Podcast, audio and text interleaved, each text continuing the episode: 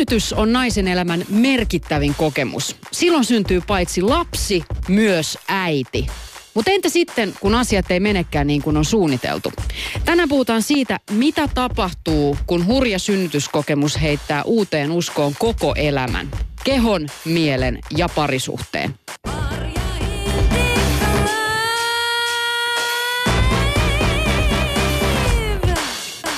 Täällä on suorassa lähetyksessä kuuden luomusynnytyksen kombo. Näin voidaan sanoa. Seurassani siis suuri synnyttäjä Jenny Lehtinen, kolmen pojan äiti sekä... Kivasti sanottu. Viitattiinko tällä nyt mun Ei vaan henki, henki, henki, henkiseen suuruuteen? ehdottomasti. Sekä Suomen ensimmäinen miessynnyttäjä Heikki Soini. On myöskin Maria Hintikka. Kyllä. Hän on tämmöinen keskitason luomuilija. Kahden pojan äiti. Perus, perussynnyttäjä. Mutta Heikki tosiaan eilen meni ja teki sen, mitä kukaan suomalainen mies ei ole aikaisemmin uskaltanut. Hollannista lennätettiin synnytyssimulaattori ja sen keksijä Kim van Wijk.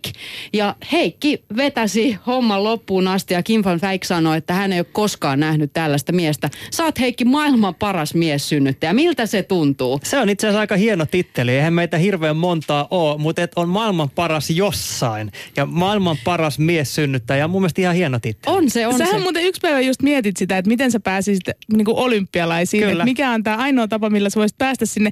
Niin pystyisitkö sä mitenkään niin kuin käyttämään tätä kokemusta sellaisena, että ei enää tarvii päästä sinne, koska sä oot kuitenkin jossain niin kuin aivan uniikki. Niin mä ensin ajattelin, että sä yrit, luulet, että mä yrittäisin saada siis olympialaisiin synnytystä Olisi se aika lajiksi. hyvä mies synnytys. No, totta kai synnytys pitäisi olla olympialaji. Hei, jos joku. Kuinka kauan kestää, millaista kipua. Mutta tuota, ei, kyllä mä, tää on Jenny hyvä ehdotus. Mä otan tosta kiinni, enkä tavoittele enää mitään olympialaispaikkaa, vaan mä tyydyn tähän. Maailman paras mies synnyttäjä. Mä tiedän, että Heikki koko synnytysvalmennuksensa aikana mietti ja yritti padota tätä omaa kilpailuviettiään, koska synnytyksessä nimenomaan merkityksellistä on se, että sä niin luovut siitä sellaisesta suorittamisesta, adrenaliinista, No, te käännyt sen sisäänpäin. esiin siinä just mutta ennen sitä. Mä tiedän, että sit kun Kim sanoi, ensin sä sanoi, että hei, että sä olit parempi kuin yksikään hollantilainen mies, jonka hän on nähnyt. No sä olit parempi kuin ne amerikkalaiset, kun hän heille simuloi synnytystä. Sitten kun se meni siihen, sä oot Heikki parempi kuin kukaan, hän ei ole ikinä nähnyt mitään vastaavaa, niin kyllä et voi väittää, etteikö se hivelly. No totta kai se tuntui hyvältä, kun oli just käynyt sen homman läpi. Äh, Mutta kun siinä ennen sitä ruvettiin puhumaan siitä, että tämä on jonkinnäköinen kilpailu, niin sitten mä pelkäsin, että mä rupean ylisuorittamaan sitä ihan vaan sen takia. Mutta se meni sitten lopulta, se oli, vaikka mä en tiedä miltä se näytti telkkarissa, eihän mä ole sitä nähnyt. Enkä oo nyt aio, aio katsoakaan ihan heti, mutta tota, se, tiedä miltä siis se näytti, mutta se lopulta tuntuu oikeasti aika hyvältä. Tiedätkö, sitten kun sen niin kuin koko jutun oli käynyt läpi, niin, niin oli aika sellainen voimaantunut fiilis. Mutta kyllä susta, niin mä uskon, että jokainen nainen, joka on synnyttänyt ja katsoi sitä, niin sai varmasti kiinni siitä, että kyllä, että niin kuin, että kyllä se samanlaisessa niin kuin semmoisessa aika niin kuin intensiivisessä tämmöisessä synnytysregressiossa selkeästi oli, että aika siellä niin kuin silloin, kun se supistus tuli, niin ei siinä paljon enää juteltu, vaan kyllä se oli aikamoista puhinaa ja semmoista pientä kiemurtelua ja lantion liikettä ja niin kuin tällaista, että et kyllä niin kuin, se oli aika kova juttu. Heikin synnytystä voi käydä, ja tätä ylipäätänsä, sehän oli siis koko viime viikon myöskin raskaana. Niin näitähän voi käydä katsomassa esimerkiksi sosiaalisen median puolelta, tai sitten voi käydä katsomassa tuolla yle.fi kautta MHL, ja tuolta Yle Areenasta voi käydä myöskin väijymässä eilistä lähetystä, ja eiköhän sinne se striimikin saada jossain vaiheessa, missä koko tämä Heikin synnytys näkyy. Ensimmäisestä supistuksesta siihen, kun tuotiin vauva käsivarsille. Ai että. No mut hei, nyt on siis mennyt yksi yö siitä, kun sä synnytit. Mikä sulla on olo? Sait sä nukuttua? No mä en saanut nukuttua ollenkaan, tai siis sain sitten joskus aamuyöstä neljän jälkeen, koska tämän laitteen sellainen sivuvaikutus on se, että siis se mi- millä se aiheuttaa sen supistuksen, on semmoinen sähkö, joku tämmöinen impulssi, joka käytännössä niin kuin supistaa ne lihakset niin kuin kasaan, semmoiseen myttyyn. Ja samaan aikaan se jollain tavalla siis ärsyttää hermoratoja. Ja kun sitä jatkettiin hyvin tuommoisen voimakkaalla teholla pari tuntia, niin se vaikutus kesti tuntikausia sen jälkeen. Mulla oli semmoinen kuin todella kummallinen olo, siis koko kroppaa niin kuin kihelmöi. Ei se ei ollut enää niin kuin kipua, mutta semmoinen niin kuin jotain ylimääräistä tapahtui kropassa, oli niin kuin todella levoton olo.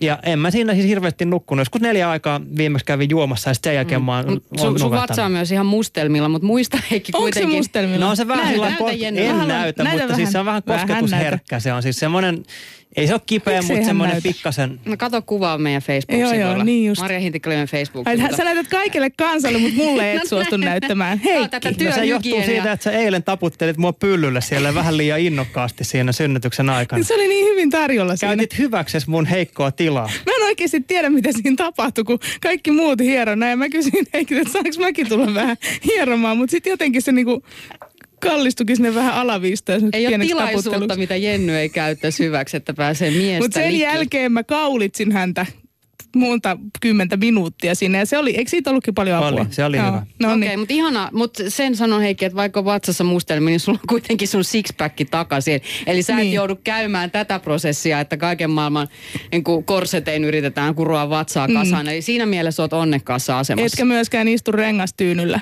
mm. vaan siinä ihan omalla kannikallasi keikut. No joo, se on ihan totta. Ja si- siinä mielessä siis tätähän ei tietenkään voi verrata oikeaan synnytykseen. Et onhan se täysin epäreilua, että ton kaiken jälkeen, niin nyt vuorokautta myöhemmin, niin mä oon oikeastaan vähän väsynyt, koska en ole nukkunut hirveästi, mutta muuten ihan täysin kondiksessa. Mm.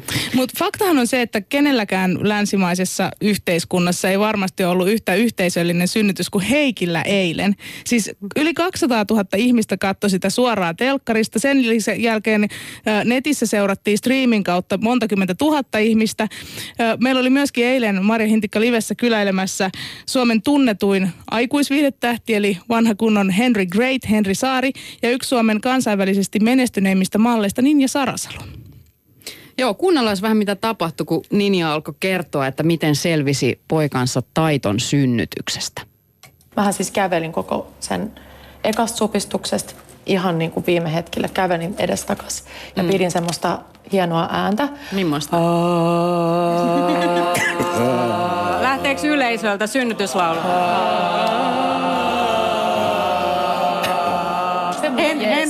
Vielä yksin.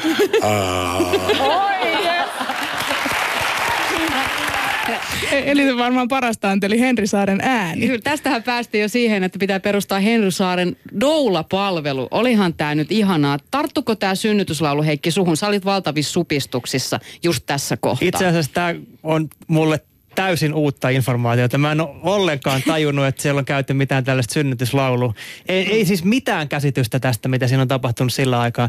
Mutta sen verran mä ymmärsin, että Henryllähän taisi olla ääni vähän niin kuin lähtökohtaisesti jo pois. Eli hänellä oli vielä poikkeuksellisen matala ääni eilen. Jenny päättelee, että hän teki sen ihan tahallaan. Nimenomaan, ihan varmasti juoksi kelkku sillä lailla jossain niin ensihangessa, jotta sai vähän äänen matalammaksi. Täällä muuten Lare pyytää, että voisitteko laittaa kuvan Heikin synnyttämästä lapsesta, niin hänhän siis kyllä tuotiin ihan Heikin käsivarsille tämmöinen Heikin oma lapsi. Kyllä se oli mun oma vauva. Ja siitä kyllä, jos haluatte väijyä, niin siellähän se löytyy sitten. Joo, Marja Hintikka-liven Instagramissa. Siellä, siellä on kuva vauvastakin löytyy. Äh, meidän suureen synnytyskyselyyn vastasi osoitteessa yle.fi kautta MHL yli kaksi tuhatta ihmistä. Ja 80 prossaa siellä synnytyskyselyyn vastanneista piti tukihenkilöä tarpeellisena, eli ihmistä, joka on läsnä synnytyksessä. Ja siellä oli myös Heikki sun vaimo Iisa. Mm-hmm. Niin Sä, ja su- samalla sä oot puoli vuotta sitten itse ollut mukana teidän yhteisen lapsen synnytyksessä, nimenomaan tässä toisessa roolissa. Niin mitä sä sanot eilen tukihenkilöiden toiminnasta? Mikä oli heidän merkityksensä?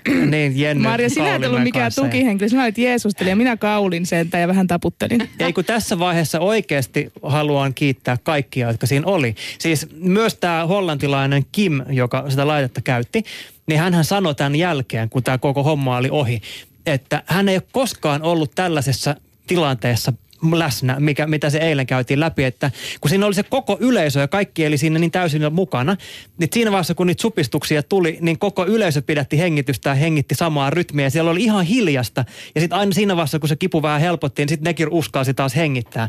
Et kyllä se oli oikeasti, se oli tosi merkittävää.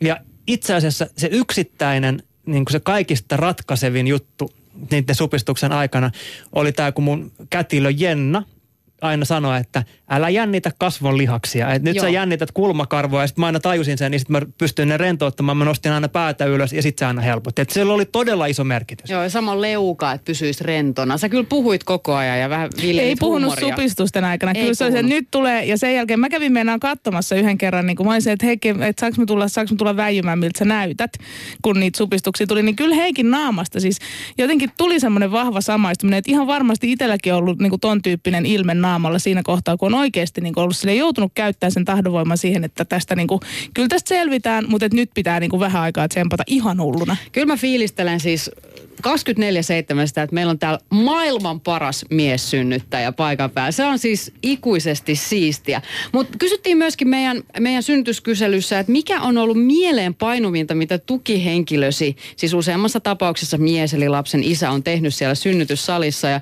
yksi vastaus kuuluu näin. Mieheni matki Darth Vaderia, kun hengitin ilokaasua. Et se huumori on tärkeää. Siinä niin. itsekin muistan, kun olin vaimoni vierellä siinä synnytyksen aikana, niin se oltiin sovittu jopa etukäteen, että siihen asti kunnes tuskat on niin kovia, että niitä ei enää pysty käsittelemään, niin hän toivoi jopa multa, että mä vähän niin kuin keventäisin tunnelmaa. Niin. Vitsailin ja pelleilin siellä ties mitä ja otin valokuvia. Niin. Mutta sitten kun tajus, että okei, nyt on tosi kyseessä ja nyt ei enää vitsailla, niin sitten se piti lopettaa. Joo, tämä on siis so, tosi suosittu keskustelun aihe tuolla netin kaiken maailman perhefoorumeilla. Mä vähän keräsin tällaisia hauskuuksia, mitä on tullut tehtyä siellä synnytyssalissa. Siis kun tietenkin siinä itse koin nyt eilen sen, mikä se avuton fiilis on siinä. Jennykin siellä yritti tarjota naukkupullosta Heikille. Siinä en tiedä... Heikille kuin Iisalle. Niin, Sehän mi- on meidän puolisoiden homma. Niin, sä olit jo varpajaisin lähes. Täällä oli tämmöinen mies ajellut yhtäkkiä hiuksensa pois ennen kuin lähdettiin synnyttämään, koska hän ajatteli, että olisi niin hygienisempi. Mutta mut hän on ehkä lukenut näitä vanhoja tarinoita. Ennenhän siis synnyttäjät ajeltiin alapäästä. Nykyään ei tarvitse, kun kaikki on jo valmiiksi tehneet sen itse. Mutta sehän oli oikeasti siis käytäntö, niin, että sieltä niin majava pois tieltä, ettei lapsi säikähdä tullessaan Mitä ulos. jos se vaimo tykkäskin sen miehen hiuksista ja yhtäkkiä se tulee kaljuna siihen, kun sen kivun lisäksi vielä sellainen järkytys, että mitä sä oot mennyt tekemään itsellesi. Ja, ja mikä tämä miehen tämmöinen niinku hiushygienia noin muuten oli, että kerran vuodessa saunassa ja silloin niinku ropistellaan isoimmat täit pois. Vai? dreadlocksit, missä banaaninhajuiset rastat kenties. No sitten on tällaisia vähän, vähän rujompia tapauksia. Mies kuvasi videokameralla mikä on muuten mielipide? No Heikillä oli... Ei saa kuvata videokameralla. Oli mulla kamera mukana. Sulla oli aika montakin kameraa siellä. Olisiko Mä olisin tuhonnut ne nauhat. Niin. Ää, mies kuvasi videokameralla istukan poistulon ja kommentoi nauhalle ja siinä tulikin kohtu ulos. Oliko tämäkin tällainen välikevennys? Hän on niinku niin. spiikannut täällä Mertsi Mertaranta tyyppisesti näin. No tähän on, tällaistakin tapahtuu, mä en voi uskoa tätä todeksi. Mutta näin se kuulemma menee. Leikkaus oli siis ollut kyseessä, eli sektiosynnytys. Olin todella kipeä enkä päässyt sängystä ylös ilman la- apua, kunnes isäntä sanoi, meinasin sanoa siellä leikkaussalissa, että imekää sillä imurilla vähän niitä ylimääräisiä läskejäkin pois samalla mahasta. Apua! Hyvä, ettei sanonut. No niin, no, mutta kyllä mä tavallaan ymmärrän, koska mut kerran poistettiin luomi tuosta mahasta. Ja sitten hän jostain syystä, kuten lapsi synnytyksen jälkeen tuodaan näytille, niin myös tämmöinen irtileikattu luomi tuodaan näytille. Ja tässä mun luomessa on semmoinen kauhean keltainen pallukka siellä. Ja mä olisin, että mikä toi on? Ja ne oli se, että no tässä aina lähtee vähän mukana sitä rasvakudosta myöskin. Mä olisin, että hei, ottakaa vaan mun, niin kuin ihan kaikki mitä irtoa, mielellään enemmänkin. Ja ei ollenkaan taaskaan mm. ymmärtänyt tätä huumoria. Niin. Mutta vähän tuli nyt Heikiltä kommentti, että ei olisi Jennyn tarvinnut siellä lähteä lähentymään siellä. Anna en pala- lähtenyt lähentymään, kun innostuin. Mm. Niin no lähinnä se oli se, kun mä olin kuitenkin siinä vähän sillä puolustuskyvytön.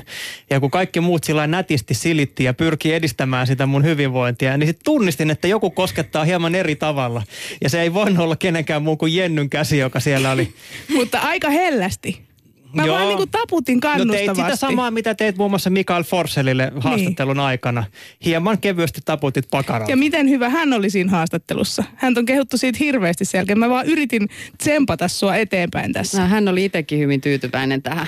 Sitten on näitä hauskoja, että kun on pitänyt ottaa kuvia vauvasta, niin vauvasta on ehkä yksi kuva. Sitten mies Parka on ottanut kaikesta synnytyssalin välineistä. Siellä on monitorit, piuhat, puntarit. Istukastakin oli kuva, Joo, mutta mä, meillä on kanssa istukasta.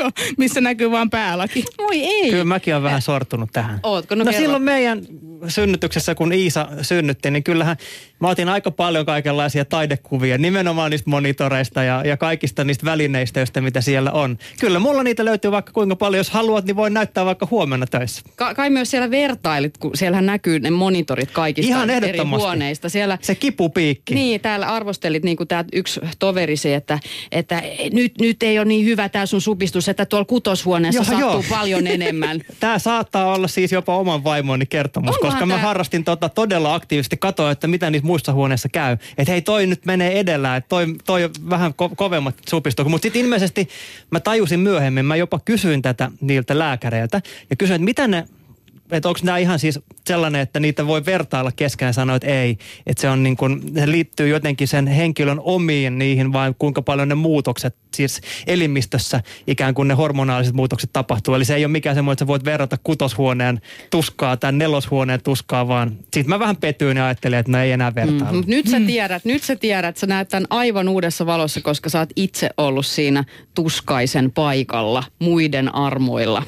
Ymmärrätkö nyt naisia paremmin? Kyllä mä väitän ymmärtäväni vähän paremmin sitä, sitä tilannetta. Että ja oikeastaan siis tärkeää, mikä on mun mielestä hyvä tuoda esiin tuossa, oli se, että mä oon tosi kiitollinen siitä, että mä vedin sen viikon raskausajan koska se valmisti tosi hyvin tuohon itse synnytystilanteeseen. Ilman sitä toi olisi ollut todennäköisesti aika paljon vaikeampaa, koska se viikko se maha muistutti myös koko ajan siitä, että se synnytys tulee. Jollain tavalla se valmisti siihen itse suoritukseen. Mm. Niin kyllä mä luulen, että mä ymmärrän vähän paremmin sitä, että mitä se, mitä synnytys on, mutta en mä tietenkään voi sanoa, että ymmärtäisin täysin, mutta ymmärrän paremmin. Nythän me ollaan tässä aika hyvin iloteltu tämmöisen niin kuin Heikin hyvin menneen synnytyksen tiimoilta. Meillä ei Marjankaan itselläkään ole mitään semmoisia kauhean traumaattisia kokemuksia synnytyksestä, mutta tänään meidän aihe tästä eteenpäin on oikeastaan naiset, jotka tietää tämän synnytysten synkemmän puolen. Me tullaan tänään kuulemaan Tiinan tarina. Tiinalla on kaksi erilaista, mutta omalla tavallaan pieleen mennyttä synnytystä. Lisäksi naisten tautien ja synnytysten erikoislääkäri ja synnytyspelkoisten apuna työskentelevä Hanna Rouhe antaa vähän näkökulmaa siihen, että mitä tapahtuu pelkopolilla, varsinkin silloin, kun sinne mennään sen jälkeen, kun yksi synnytys on mennyt jo tosi pahasti pieleen. Mutta meillä on myöskin tulossa suoraan lähetykseen vieras, nainen, jonka koko elämä meni uusiksi traumaattisen synnytyskokemuksen jälkeen. Nimittäin mm, toimittaja Minna Dufton. Ja ihmiset, me kysytään teiltä tässä kohtaa, että mitä te haluaisitte parantaa suomalaisessa synnytyskulttuurissa? Voit kommentoida asiaa Twitterissä. Siellä toimii tietenkin hashtag Yle MHL sekä Yle Puhe ja myöskin Yle Puheen oma shoutbox. Se on myös helppo tapa antaa meille palautetta. Mitä parantaisit suomalaisessa synnytyskulttuurissa? Voit kertoa meille omia kokemuksia, ihan tällaisia yksityiskohtia, koska nousee aika pienet asiat, joita parantamalla ihminen tuntisi, tuntisi niin kuin olevansa enemmän läsnä kartalla, pärjäisi paremmin.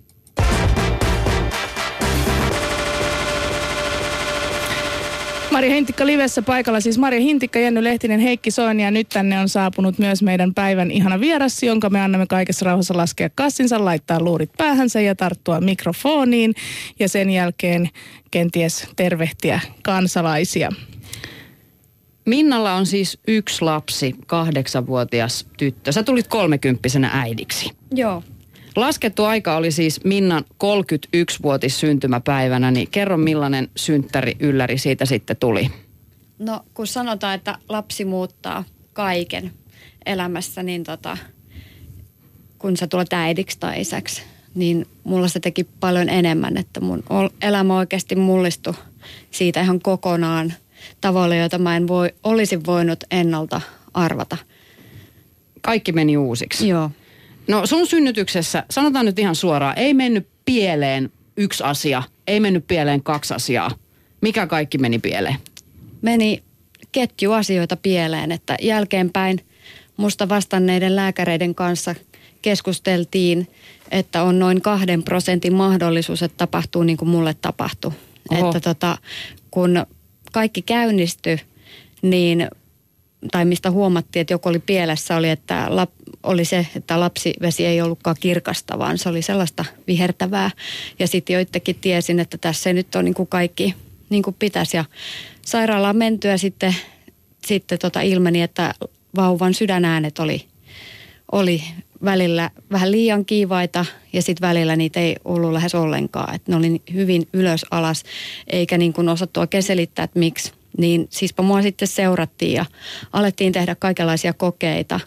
Ja tota, siinä oli sitten, tuli ensimmäinen tilanne, missä, missä oli käydä mulle vähän köpelösti. Mitä tapahtui? Ää, mä siis synnytin Englannissa, sanottakoon tämä tässä vaiheessa, että, että tota, olen synnyttänyt siellä ja, ja tota, siellä sitten – mulle oltiin laittamassa epiduraalia. Ja mähän olin tietenkin ennalta ajateltu, että eihän tällaista tule käymään. Että minähän synnytän niin, että linnut laulaa ja delfiinit ujeltaa ja mitään kivun lievitystä ei tarvita, niin, niin tota, siinä tilanteessa sitten, kun kaikki alkoi mennäkin vähän pylylleen, niin, niin tota, tämä epiduraali oli mennä mun verenkiertoon siinä siinä, kun sitä laitettiin. Ja se on siis hengenvaarallista. Joo, siinä voi, olen ymmärtänyt joko halvautua tai kuolla. Mä näin tilanteen vakavuuden mun kätilöiden ilmeistä. Että mulla oli kaksi kätilöä, jotka sitten mua seurasi ja jotka musta huolehti sen synnytyksen aikana, koska mä olin tämmöinen tämmönen vähän niin kuin hätätapaus. Tai, mutta silti mun annettiin synnyttää 12 tuntia ennen kuin sitten tuli hätäsektion aika. Että tota, ne vauvan sydänäänet, niin ne yhtäkkiä sitten romahtikin ihan totaalisesti ja ne oli pois noin kahdeksan minuuttia. Ja siinä aikana aikuinen ihminen, ihminen kuolisi. Mm. Että tota, mutta vauvalla siellä oli sitten tarpeeksi happea ja, ja tota, äm, vauva sitten lopulta selvisi. Mutta tätä mä en voinut tietää siinä tilanteessa sitten, kun mua roudattiin sinne synnytyssaliin ja hyvin äkkiä sitten niin kuin valmisteltiin leikkaukseen ja, ja tota, kyseessähän on siis iso leikkaus. Ja sekä ei mennyt putkeen. Sulle laitettiin puudutukset pieleen. Joo. Miten? Mä oon pieni nainen, tällainen 158 senttiä ja painan semmoisen 50 kiloa. Ja tota, en tiedä, että unohdettiinko katsoa, että minkä kokoinen mä olen, kun katsottiin sen, sen epiduraalin niin kuin lisäämisen määrää. Ja tota, sen tulisi pysähtyä tuohon naisen rintojen alle, kun sitä siihen leikkaustilanteeseen laitetaan, että sä et tunne mitään, niin tota, minulla se meni kaulaan asti. Ja se aiheutti sitten sen, että mä en sen koko sektion aikana voinut hengittää. Ja mulla ei oikein voitu tehdä siinä tilanteessa paljon mitään. Että vauva piti saada ulos, kun ei tiedetty, että, että mikä sillä oli, kun niitä sydänääniä ei ollut. Ja, tota, ja mun ympärillä oli, oli kaos. Et mä muistan siitä tilanteesta vaan niin kuin valot ja sellaisen kaauksen ja, ja tota, sen, että mä, mä en voinut muuta kuin keskittyä, niin kuin Heikki keskittyi eilen hienosti siellä TV-lähetyksessä niin tota, niihin supistuksiin, niin mun piti keskittyä siihen, että mä jollain lailla niin kuin pitäisi itteni rauhallisena, että mä alkaisi panikoimaan, koska silloin mä pelkäsin, että siihen mä sitten niin kuin varmaan niin kuin tukehdun, koska mä en saanut ilmaa. Eli sä keskityit säilymään hengissä sen synnytyksen läpi. Ja se ei jäänyt vielä siihenkään. Sen jälkeen sektiohaava ei meinannut millään parantua. Sä sait vääränlaista hoitoa, tehtiin hoitovirhettä. Siis tuntuu, että tämä niin kuin, ketju jatkuu ikuisesti, mitä sä jouduit kokemaan siinä. Ja sitten vielä vieraassa maassa. Joo, ei ketään läheisiä äitiä ja niin kuin tällä lailla siinä tilanteessa ja omaa äitiä kaipaa aika, aika lailla, niin mulla ei, mulla ei ollut. Mutta mä olin tietysti niin kuin itse lähtenyt sinne joskus nuorempana, enkä koskaan ajatellut, että mulle tulisi joskus tällainen tilanne, että oho, että nyt olisikin tosi hyvä, että tässä olisi, olisi, olisi tota ne läheiset ihmiset. Ja kuusi viikkoa synnytyksen jälkeen mä olin vielä niin sanotusti kotiarestissa, että mä en saanut mennä omaa pihani pidemmälle, koska mä olin niin huonossa kunnossa kaiken jälkeen, mitä mulle tapahtui siellä sairaalassa. Ja tosiaan tehtiin hoitovirheitä ja sun muuta. Ja tota, se, se aika oli hyvin pimeää aikaa. Muistan, että tota, että välillä en niin kuin ehkä saanut vaatteita ylleni, että vietin aikaa paljon kylpytakissa ja, ja tota, pienillä askelilla eteenpäin. Mä olin aikamoinen huolenaihe niin kuin paikallisten kätilöiden, kätilöiden tuota, mielestä, että pelättiin, että mulle tulisi synnytyksen jälkeinen masennus sen ja kaiken jälkeen, mitä mä olin kokenut. Että kyllähän niin tuommoisen tilanteen jälkeen, missä sä et oikein tiedä, että syntyy, syntyykö se lapsi hengissä, pysytkö sä itse siinä tilanteessa kasassa, niin, niin sä jäät pitkäksi aikaa ihmettelemään, että mitä mulle oikein tapahtui. Ja tota, se se oli ehkä se niin kuin isoin. Ja sitten kaiken niin kuin kruunas se, että mulla sitten pelättiin vielä lopussa sairaalabakteeria, kun mun haava ei vaan meinannut sitten mennä umpeen. Että se tosiaan aukesi viisi senttiä kotona kotiutumisen jälkeen, eikä meinannut mennä umpeen, kun mä olin niin huonossa kunnossa. Mä olin niin kuin junan alle jäänyt romu pitkään. Ja toi on siis ihan hurjaa, koska tietenkin tilanne tässä, tässä kohtaa, kun on saanut lapsen, sit ympäristön suunnalta on se, että sun pitäisi olla onnes kukkuloilla ja, ja niin nauttia. Ja ihmiset sanoo, että olisit kiitollinen, kun se lapsi sentään on hengissä. Miltä susta tuntuu silloin? No kyllä mä halusin vetää turpaa jokaista, joka tuli sanomaan mulle, että, tai kysymään, että milloin teet seuraavan. Että niin kuin musta se ei ollut korrektia siinä ollenkaan, mutta että siinä vaiheessa, kun se lapsi on syntynyt ja, ja on terve ja ihana ja, ja tietenkin niin kuin siinä oli se onni mukana ja kyllä mäkin siitä pystyin nauttimaan tietenkin, niin, niin tota, se ei tunnu oikein reilulta, että, että sulta aletaan heti niin kuin vaatia lisää lapsia tai, tai että jollain tavalla se ohitetaan, mitä sulle on tapahtunut, koska mm. sulle on juuri tapahtunut jotain, mitä sä et olisi ikinä koskaan niin kuin voinut kuvitella ja, ja kyllähän se niin kuin henkisesti sellaisen käsitteleminen vie kauan. Mulla oli sellainen onni onnettomuudesta, että musta tai mun paikallinen tällainen neuvolan täti oli psykologi ja, ja tota, oli myöskin ollut kätilä joskus aikaisemmin amma, ammatissaan, niin hän osasi mun kanssa keskustella nämä asiat. Ja, ja tota, hänen kanssaan myöskin sitten keksittiin keinoja, jolla niin kuin mä pystyin purkamaan sitä tilannetta. Ja mua kiersi katsomassa niin kuin ensimmäisen kuukauden ajan niin paikalliset kätilöt ja, ja sitten kiertävät sairaanhoitajat, koska mä olin tosiaan sitten olin toisessa maassa ja ehkä hekin sitten niin tajus sen tilanteen, että, että niin kuin musta piti pitää sit sen jälkeen niin kuin ekstra spesiaalia huolta. No miten toi koettelemus sit vaikutti sun ja sun miehen eli lapsen isän suhteeseen? No se oli kova kokemus niin kuin molemmille, että, että tota, niin kuin eilen siinä suorassa lähetyksessä huomattiin, että se on vaikeaa seisoa vieressä ja katsoa, kun toinen kärsii. Mutta mut, mut sitten vielä se, että kun kaikki ei menekään niin kuin hyvin, että et tota, tapahtuu ihmeellisiä asioita, joita kukaan ei voi siinä tilanteessa selittää, etkä sä voit tietää, mi- mihin ne päättyy tavallaan, niin onhan se niin kuin sen miehen rooli siinä todella, todella vaikea. Et näitä tietysti mekin yritettiin sitten keskustelemalla käydä läpi ja oltiinhan me molemmat niin, kuin, niin järkyttyneitä kun me oltiin, niin me oltiin tosi onnellisia siitä, että meillä on aivan ihana tytär.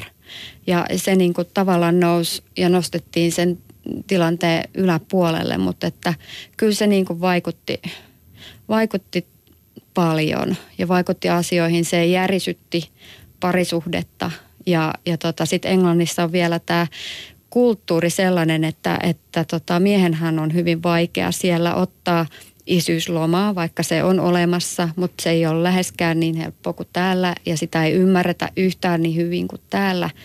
Ja niinpä sitten munkin, munkin entinen mies nykyään niin, niin tota, lähti sitten töihin kolmen päivän kuluttua siitä, kun mä pääsin sairaalasta vauvan kanssa ja mä en ollut siinä vaiheessa vielä niin kuin yhtään semmoisessa kunnossa, että mä olisin pärjännyt hyvin yksin kotona. Ja tota, siinä kohtaa niin kuin meidän parisuhde ehkä kärsi sit vielä semmoisen kolahduksen, että kun toisen piti mennä töihin ja sitten itse jäi sinne kotiin sen avonaisen haavan kanssa tökyttelemään, niin olihan se vaikea. Et mä muistan sen, että mä perustin, meillä oli kaksikerroksinen talo, niin sen talon alakertaan sellaisen basecampin. Mä kutuin sitä basecampiksi, kun mä en, mä en päässyt rappusia ylös, niin tota, mä raahasin kaiken päivän aikana tarvittavan alakertaan. Ja tota, kaikki vaipat ja niin kuin mitä nyt voi vauvan kanssa päivän aikana tarvita. Ja mulla oli leiri siinä ja, ja siinä mä sitten olin niin kauan, kun mä sitten kuntouduin sen verran, että mä pääsin yläkertaan. Mutta tästä lähettiin liikenteeseen mun tapauksessa ja se, siitä oli pitkä matka. Ja se riemu, kun mä pääsin eka kertaa vaunujen kanssa kävelemään ulos, niin, niin se oli jotain, että siitä niin kuin otettiin valokuva. Mä olin hirveän näköinen ja sen mä jotenkin niin kuin on painanut mieleen, kun mä katsoin joskus takaspäin niitä kuvia, niin kyllä musta tuntuu, että hui, että mistä on selvinnyt. Marja Hintikka Livessä vieraana Minna Dufton, joka on kokenut erittäin traumaattisen synnytyksen. Tuolloin asuit vielä Englannissa. Mutta sä oot semmoinen kuin sissiluonne, että ihan, ihan hevillä luovuta, niin kuin aina oot ollut. Mutta miten tämä kokemus muutti sua ihmisenä? No se hetki siinä leikkauspöydällä, missä niin kun tuntui, että tässä voisi käydä huonostikin, niin se muutti kyllä mun elämän, että siihen asti olin ehkä ajatellut, että ei tässä nyt mitään kiirettä ole näitä asioita tehdä, että viisi vuotta voin odottaa, että lähden jollekin aurinkolomalle tai, tai viiden vuoden päästä teen näin tai ensi vuonna teen sitä ja tätä ja toteutan mun haaveet. Et se on niin kuin mun kohdalla loppu semmoinen ajattelu, että mä en enää tee mitään pitkän tähtäimen suunnitelmia, että mä elän tässä hetkessä ja osaan ehkä niin kuin rempseämmin tarttua asioihin ja, ja kokeilla asioita ja elää täysillä. Ehkä se on se isoin asia, että mä en enää jää miettimään, että ja ajattelemaan ehkä liikaa myöskään muita. Että osaan jossain tilanteessa, mistä ennen en ehkä osannut, niin pistää itteni ensin. Ja nyt kun sä puhut tästä hetkestä, niin juuri tällä hetkellä sun sisko on synnyttämässä. Mun käsityksen mukaan synnytys on laitettu alulle juuri nyt, ju, just kun me puhutaan. Kyllä. Niin miltä tämä susta tuntuu kaiken sen jälkeen, mitä sä oot itse kokenut? Tämä on ollut aika tunteikas kokemus, että tota, seurata mun siskoa. Mä oon tosi ylpeä mun siskosta. Ja, mä, ja me ollaan soiteltu, tuossa päivälläkin soiteltiin ja hän kertoi, että missä mennään ja pystyy vielä puhumaan. Ja, ja tota, mä oon ihan, ihan tota, en pysty sanoin kuvailemaan, miltä musta juuri nyt tuntuu. Että kyllä mä jännitän mun siskon puolesta tietenkin. Ja kyllä mä viime yönä nukuin huonosti. Ja ne omat kokemukset toki kävi mielessä, mutta ei sillä lailla, että mä ajattelisin, että mun siskolle kävisi jotenkin näin. Mä luotan siihen, että täällä Suomessa meillä osataan hoitaa nämä asiat tosi hyvin. Ja onhan Suomi niin kuin, niin kuin noissa tilastoissakin niin pärjää Euroopan maissa näissä asioissa todella hyvin siihen verrattuna kuin esimerkiksi Englanti. Että tota, et synnytyskuolleisuus Englannissahan on aika korkea.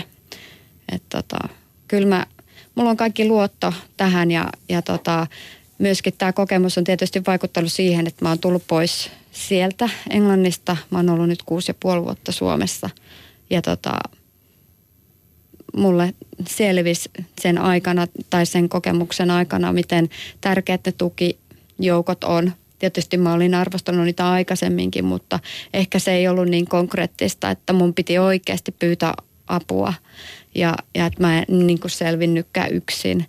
Niin, niin tota, se on ollut mulle semmoinen iso, isoin juttu ehkä tässä kaikessa, että mä oon halunnut päästä ja jäädä tänne lähelle niitä mun omia tukiverkostoja. Ne on tosi tärkeät, kun tulee lapsia.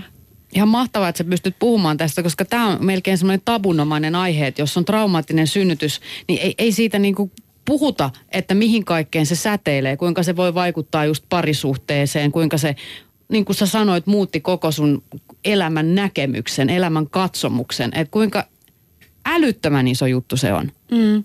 Kyllähän se vaikuttaa niin kuin tänäkin päivänä, että mä oon vielä sen ikäinen, että periaatteessa mä voisin vielä saada lapsen. Ja tietysti mulla alkaa olla jo vähän kiire, 40 lähestyy tuossa noin. Mutta tota, mä oon nyt löytänyt uuden parisuhteen on mennyt reilu vuosi sitten naimisiin ja tietysti se niin kuin toi eteen sen, että nyt tässä olisi niin kuin tavallaan uusi mahdollisuus saada vielä omalle lapselle sisko tai veli, joka oli mulle tosi tärkeä. Mä halusin enemmän kuin yhden lapsen ja lä- siitä niin kuin lähettiin, että tehdään niin kuin enemmän kuin se yksi. Niin, niin nyt sitten niin kuin tämä kokemus on aiheuttanut sen, ja mun, mun tota, nykyisellä aviomiehellä on myöskin ollut takana tällainen vaikea synnytys, kun, kun hänen poikansa on syntynyt. Niin, niin meillä molemmilla on takana tällainen, niin me ollaan oikeasti jouduttu niin kuin monta kertaa miettiä, että meistä ei ehkä ole siihen, että, että me tehdään vielä yhteinen lapsi. Ja se syy siihen on se, mitä se, se tavallaan semmoinen traumaattinen synnytyskokemus tekee parisuhteelle.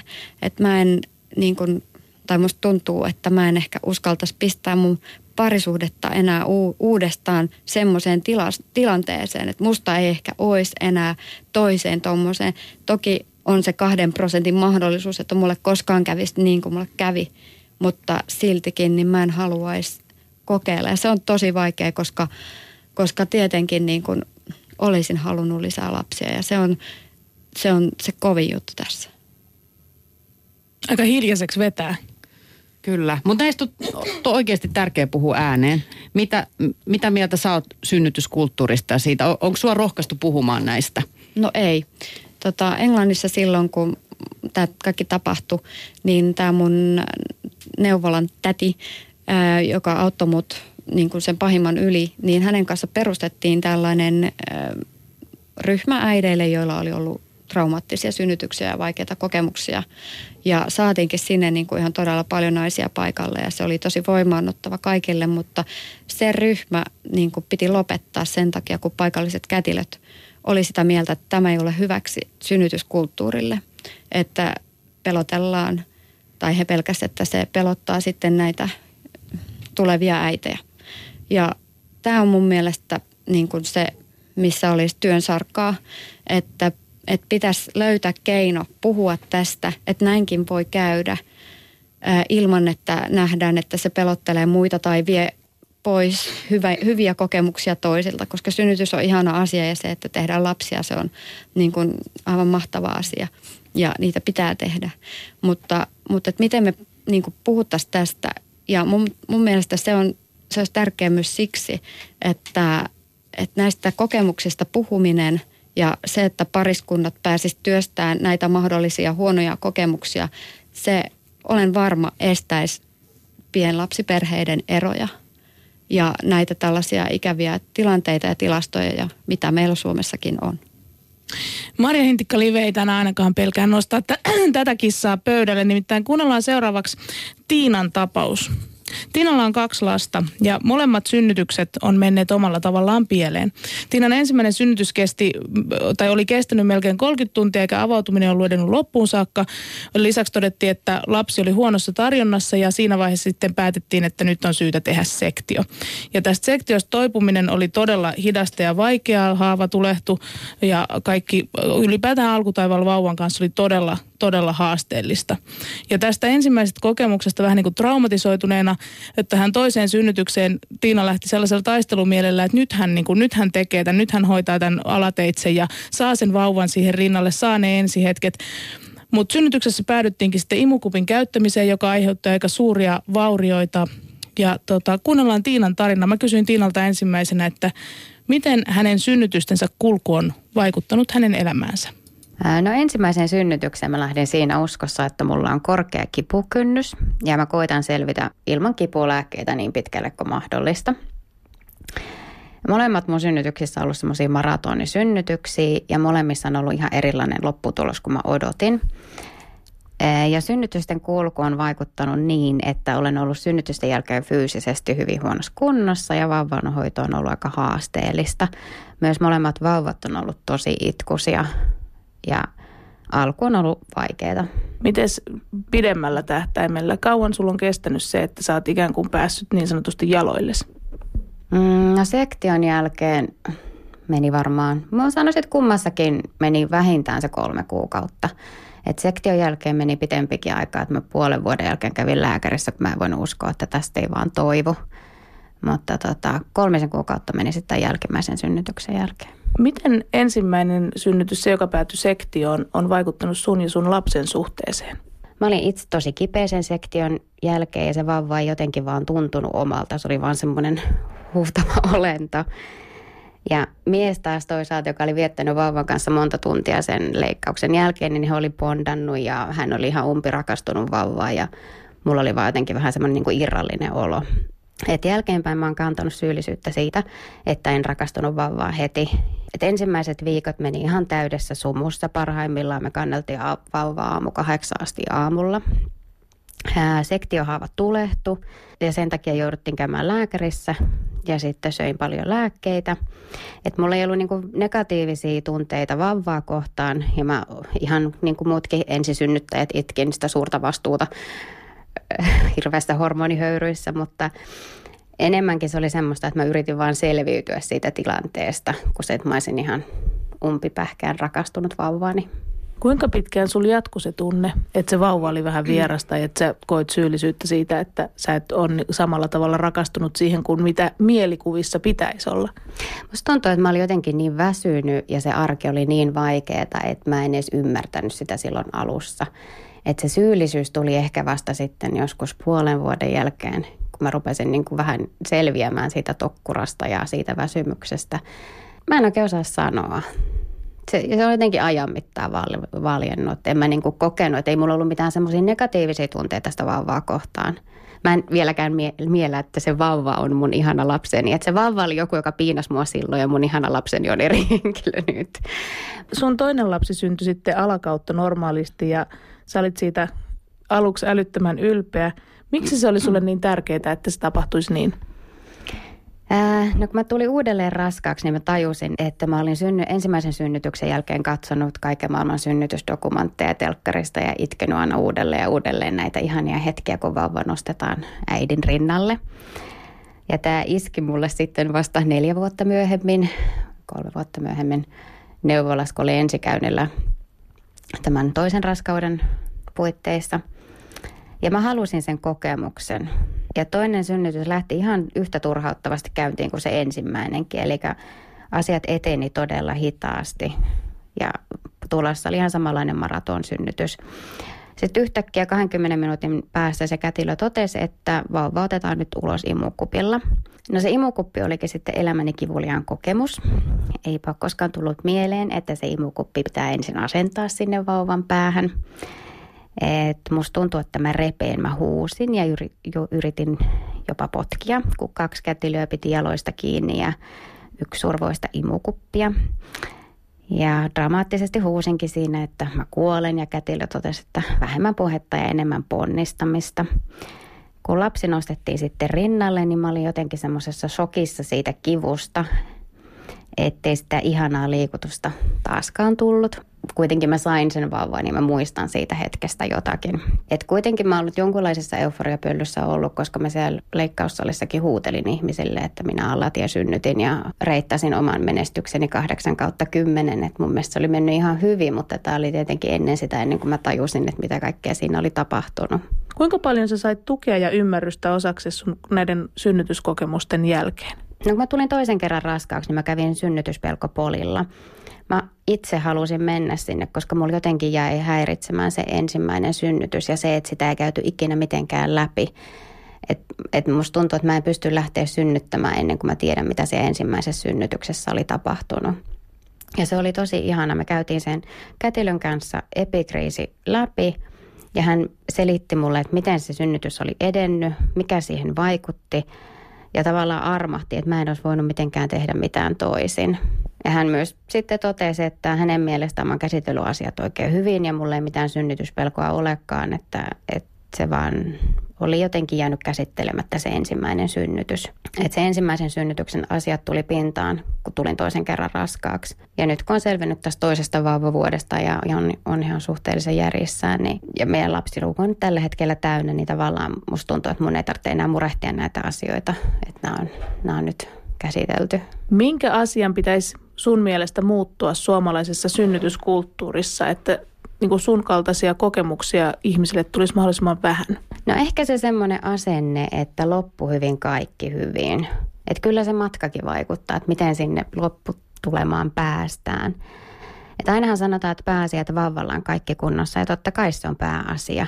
Mutta kyllä sekin vaikuttaa siihen äidin ja vauvan suhteeseen, että että miten se synnytys menee ja käsitelläänkö sitä synnytystä mitenkään. Ja kätilöiden hoita, hoitajien sanomisilla on mun mielestä aika iso merkitys. Että kun ihminen on herkimillään ja todella auki siinä, siinä kohtaa, kun synnytetään tai lapsi on juuri syntynyt, niin pienikin kritiikki voi kuulostaa aika suurelta. Ja se, kyllä mä ymmärrän, että hoitajilla on kiire, mutta tota, jotenkin se niin kuin läsnäolo ja semmoinen, että kerrotaan asioista ja synnytyksessä itsessään, niin silloin se kätilöiden, mulla oli aivan ihanat kätilöt mun toisessa synnytyksessä, niin se antaa tosi paljon voimaa, kun joku vaan sanoo sulle, että kyllä sä pystyt, sulla menee tosi hyvin just nyt. Ja sitten sitä vaan röhistää rintaansa ja ajattelee, että no niin menee, hyvä minä.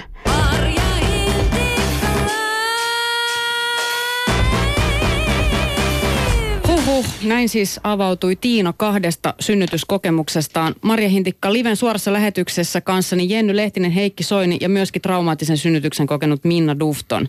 Siis eilen Jenna Helsteen Heikin kätilö puhui tällaisista teurastussynnytyksistä, joita hän on itse päässyt seuraamaan. Nykyään on kotisynnytyskätilö juuri sen takia, että ei kestänyt. Toi kuulosti just sellaiselta teurastukselta tämä niin, Tiinan kokemus. Valitettavasti tämä jälkimmäinen kokemus kyllä kuulosti nimenomaan siltä. Ja on tosi surullista, jos tällaisia asioita tapahtuu sen takia, että on liian kiire. Että se, mitä niin kuin hänen kanssaan juttelin, niin mitään muuta selitystä tai oikeastaan mitään selitystä tälle, että miksi tämä loppu meni näin, ei ole koskaan niin kuin kukaan pystynyt antamaan. Että äidillä oli kaikki hyvin, lapsella oli kaikki hyvin ja silti tapahtui näin. Mitä ajatuksia tämä Minna Sussa herätti kuunnella Tiinan tarinaa? No aika sanattomaksi kyllä, kyllä vetää. Ja tota, todella hienoa, että hän pystyy tällä lailla puhumaan, koska se on nimenomaan tärkeä, että puhutaan auki nämä asiat, miten se on mennyt. Ja on ihan samaa mieltä, että sillä on merkitystä, miten sä synnytät. Ja se ei ole yhtään itsestäänselvyys, että ne lapset vaan syntyy, vaan sillä on oikeasti merkitystä, että mikä, mikä niin kuin fiilis sille äidille siitä synnytyksestä jää, koska sillä on todella pitkäkantoiset seuraa. Ja mä katsoin, että sä reagoit aika voimakkaasti siinä kohdassa, missä Tiina sanoi, että, että Kätilö oli sanonut hänelle, että vähemmän puhumista, enemmän ponnistamista. Uskomatonta, että noin niin kuin voidaan tuommoisessa tilanteessa sanoa, että kyllä mäkin muistan hämärästi, että, että mullekin tehtiin kaikenlaista tuota noin niin siinä, kun vauvaa tutkittiin vielä, kun vauva oli mun sisällä. Ja tota, mä ihmettelin jälkeenpäin sitten kaikenlaisia kipuja, kun, sit kun mä olin niin kuin päässyt sairaal- sairaalaan lepäämään ja kotiin, että mitä ne niin kuin oli. Ja, ja tota, toki tuommoisessa tilanteessa tehdään naiselle niin, kuin niin paljon sellaisia asioita, jotka jo niin kuin sellaisetkin saattaa jättää pikkusia, sellaisia pikkusia traumoja, että muhun on koskettu tavalla, niin kuin jota mä en ehkä odottanut ja sä saatat yllättäen joutua semmoiseen tilanteeseen, mistä sä et niin kuin oikein ehkä itse sillä lailla järkeilemällä edes selviä. Että näistä tarvii puhua ja ne pitää saada sanoa. Ja tota, mä kyllä niin kuin toivon, että tässä kulttuurissa tapahtuisi muutosta. Niin mun mielestä eilen just tämä kotisynnytyskätilö sanoi vielä just sitä, että kun puhuttiin eilisessä telkkarilähetyksessä siitä, että saako esimerkiksi tämmöisen tota, raskan olevan naisen vatsaa mennä koskemaan tosta, vaan vaikka siis kuinka hyvä olisi tarkoitus. Ja hän sanoi, että tosi paljon niin kuin kätilötkin tekee sitä. Että ajatellaan, että kun nainen kävelee ovesta sisään, tulipa sitten tarkastukselle tai tulipa synnyttämään, niin jotenkin ajatellaan, että no nyt sitä voi pyörittää siinä, kun liha palaa. Ja eihän se ole niin. Ja mun yksi ystävä, joka on sairaanhoitaja, niin sanoi mulle joskus tai totesi vain jossain kohtaa näin, kun me jotenkin keskusteltiin just siitä, että miltä tuntuu vaikka joku katetroida tai jotain tämmöistä. Näin, ei se on niille niin arkipäivät, ei ne ajattele sitä ollenkaan. Mm. Mutta sehän se pointti onkin, että vaikka se hoitajalle ja kätilölle olisi miten arkipäivää, niin sille synnyttäjälle se on todennäköisesti, tai niin kuin se on No ihan hyvin varmasti. harvinaista. Se on todennäköisesti ensimmäinen kerta sen elämässä, kun joku tekee sille semmoisia toimenpiteitä. Eikä se, se niin, niin kuin synnyttäjä pysty siinä ajattelemaan, että no joo, no toi tekee vaan työtänsä siinä kohtaa. Esimerkiksi mulle, mikä mun on synnytykset mennyt aina tosi hyvin, mutta se mikä mulle on jäänyt tosi vahvasti mieleen on se, kun tokan synnytyksen jälkeen mut katetroitiin sanomatta mitään. Miksi? Hmm. Hyvä kysymys. Multa ei kukaan kysynyt, että voitko mennä käymään vessassa tai, tai niin kuin näin ei mulla ollut edes niinku mikään vessahätä. Hän vaan tuli ja tsup, katetroi. Tämä tuntuu hirveän yleiseltä kokemukselta, että, että on tehty asioita, joista synnyttäjä ei tiedä, että miksi mm. ja mitä juuri nyt tapahtuu. Mm. Tämä on aikamoista. Mulla tosiaan toi oma kokemus, sit kun sattui vielä ulkomailla, että mulle tehtiin asioita ja puhuttiin sitten vielä niin kuin vieraalla kielellä, joita välttämättä en kaikkea edes y- todellakaan ymmärtänyt, mitä mulle tehtiin. Että kyllä, kyllä niin kuin – näistä jää semmoinen hyvin hämmentävä olo. Ja, ja sen takia mun mielestä olisi tosi tärkeää, että näistä niin kuin pystyisi helpommin puhumaan, että jonkun lomakkeen täyttäminen synnytyksen jälkeen, että niin kuin, miten meni niin kuin omasta mielestä, niin se ei kyllä riitä. No se on kyllä aika kylmä tapa hoitaa asioita. Näin on. Onneksi on olemassa Suomessa ainakin tosi monia synnyttäneitä auttanut tämmöinen synnytyspelkoa lievittämään perustettu synnytyspelkopoliklinikka eli kansankielellä pelkopoli. Mä soitin tänään pelkopolin äh, tuota, työntekijälle Hanna Rouhelle, joka on siis naistentautien ja synnytysten erikoislääkäri. Ja kysäsin vähän siitä, että, että mitä siellä oikeastaan sitten tapahtuu. Kuunnellaan, mitä Hanna vastasi.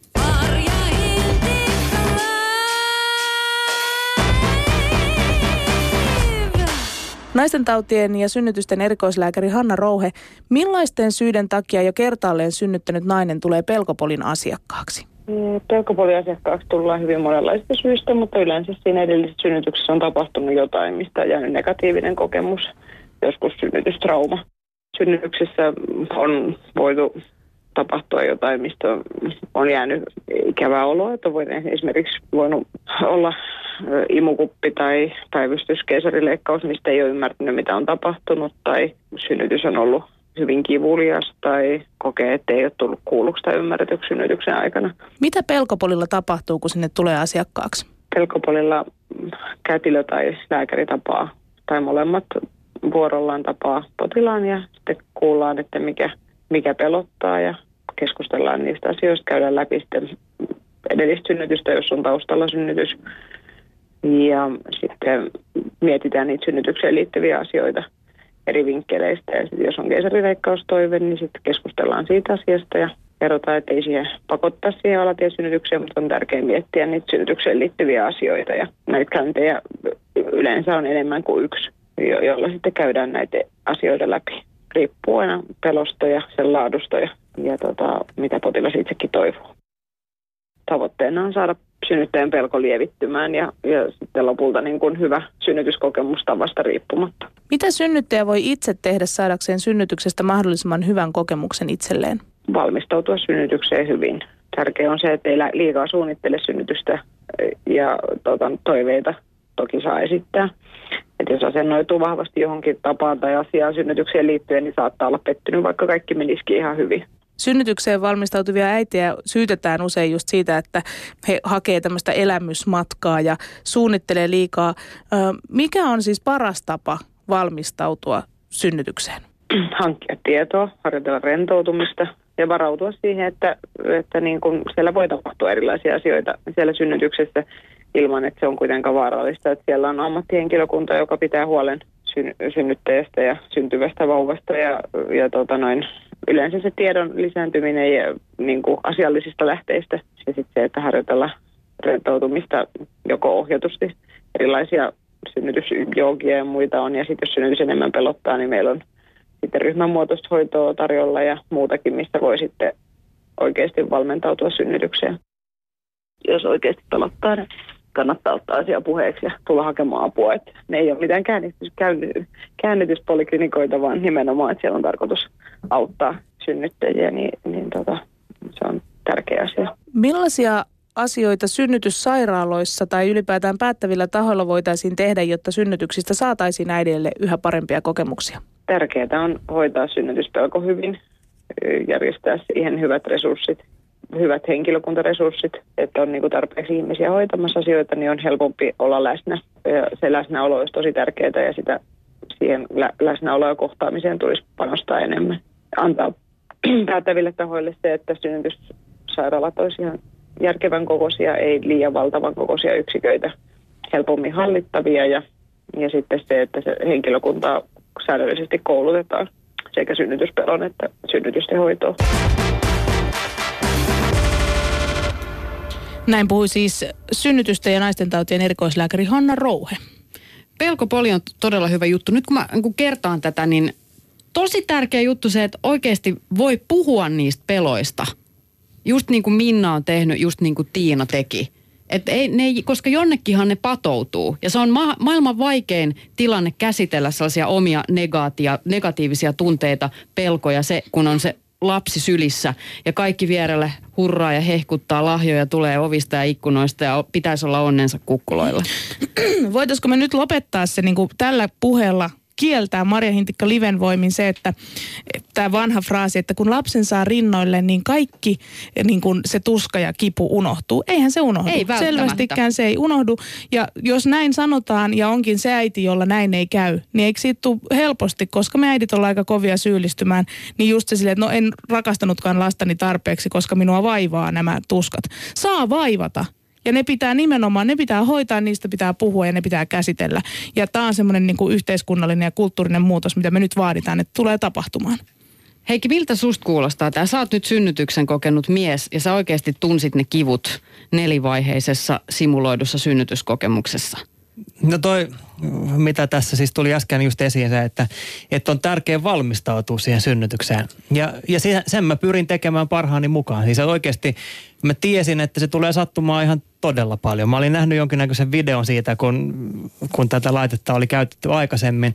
Ja siitä ei ollut mitään epäilystäkään, että se tulee sattumaan ihan älyttömästi. Niin sit mä pyrin jollain tavalla koko ajan vaan keskittymään siihen, että et ei menisi paniikkiin. Tai jotenkin, että ei, jos huomasit siinä, kun sä tulit tarjoamaan mulle sitä hätänappulaa, että voit painaa tätä, jos tuntuu pahalta, niin saatoin hieman ärsyyntyä. Ja se johtui siis siitä, että, että mä en halunnut edes päästää sellaista mahdollisuutta niin kuin päähäni, että tämän voisi jotenkin keskeyttää. Tai tiedätkö, kaikki sellaiset epäilykset, niin sellaiselle vaan ei ole niin kuin tilaa ja sitten se piti vaan käydä läpi. Si- siihen mä niin kuin itse henkilökohtaisesti keskityin sataprosenttisesti ja sitten se meni ihan hyvin. Mutta et, et on merkittävää, että niin kuin noista jutuista puhutaan, niin kuin te tässä just äsken sanoitte, että siis jos tuommoiset asiat pelottaa, niin eihän siitä tietenkään tule mitään, jos sä joudut paniikin valtaa jo heti siinä alkuvaiheessa ja sitten se sä menetät otteen siitä tekemisestä, siitä synnytyksestä ja se ottaa jotenkin otteen sustaan, niin sitten todennäköisesti mm. lopputulos on aika heikko. Tosi usein tällaiset terveydenhuollon ammattilaiset sanoo, että synnytys on hyvä, jos lapsi on elossa ja jos äiti on elossa. Joo, totta kai, mutta pitää olla muutakin. Sen tämä keskustelu nyt ainakin todistaa. Täällä, kiitos kaikille kuulijoille kommenteista. Nimimerkki Hansu sanoi, että parantaisin ehdottomasti myös synnytysvalmennusta, koska se, miten naiset valmennetaan synnytykseen, vaikuttaa suoraan siihen, miten naiset uskovat itseensä. Neuvolan valmennus on uskomattoman huono kaikkien kannalta. Kätilöt pitämään synnytysvalmennuksia.